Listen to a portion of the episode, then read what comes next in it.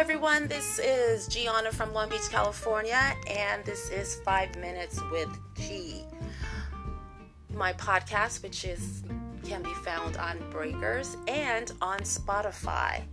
I did want to do it, but yes, I am going to talk about this coronavirus and the need to hoard water, bottles of water, and toilet paper. I think people are a little bit nervous just in case they get quarantined.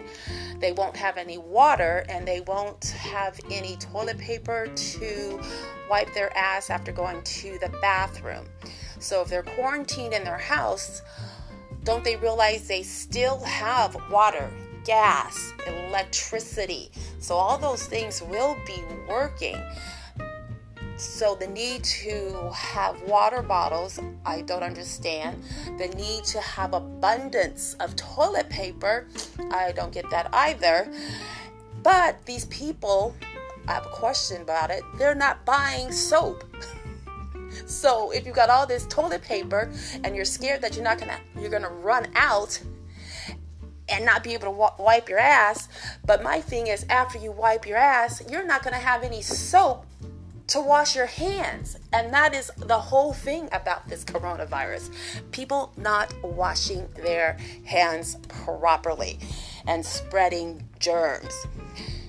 And this is an infectious disease. It attacks the immune system. So why aren't you buying things to keep your immune system up? Like Emergen-C or airborne, vitamin C, those type of things to keep your immune system up you know, lots of veggies, you know, so that way you can probably make smoothies and things like that with your fruit to keep that immune system up. Why do you need toilet paper and water?